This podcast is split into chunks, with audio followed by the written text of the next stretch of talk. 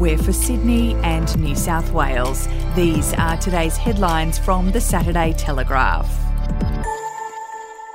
It's the $200,000 job for a dog, and it has some people spitting chips. Muffin and Torza are among dogs paid close to 200 grand a year to shoo marauding seagulls away from diners at the Sydney Opera House. A dog training company has been handed a two year state government contract worth more than $376,000 after a successful trial to keep the airborne pests away. But not every everyone is happy, declaring taxpayers should not have to subsidise clam eating opera goers, opposition arts spokesman Walt Secord called on his ministerial counterpart, Arts Minister Don Harwin, to explain the cost.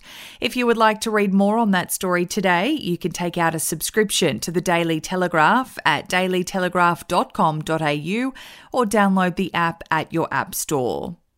Self defense classes for children are being inundated by worried parents because fear of school bullying has dramatically increased after lockdown. William Almeida of Black Belt Production said he'd seen a huge spike in his anti bullying and child safety courses.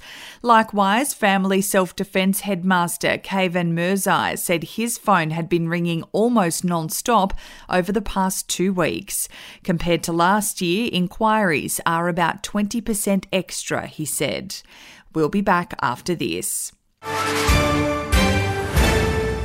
News doesn't have to be boring. The Brits have given Prince Harry a new nickname after yet another tell all interview. Oh, God, is it the Ginger Whinger? Let the team at news.com.au get you up to speed each day with their podcast, From the Newsroom. a couple were busted joining the Mile High Club. Well, I guess they can't fly Virgin anymore. Politics, sport, red carpets, royals. Get all the goss in just a few minutes. Follow From the Newsroom wherever you get your podcast from. They are the streets of gold, the glamorous strips home to billionaires, politicians, and celebrities, and where owning real estate comes with the ultimate bragging rights.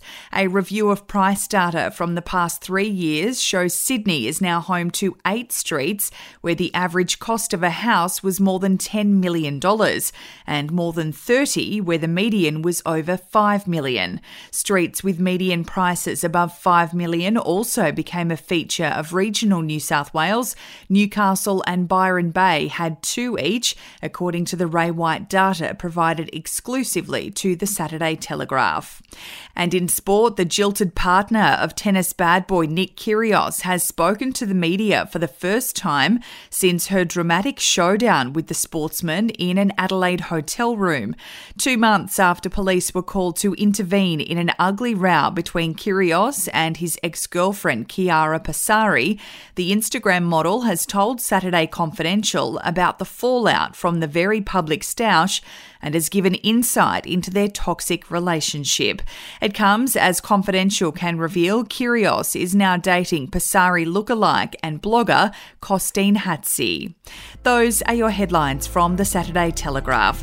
For updates and breaking news throughout the day, take out a subscription at dailytelegraph.com.au. We'll have another update for you tomorrow.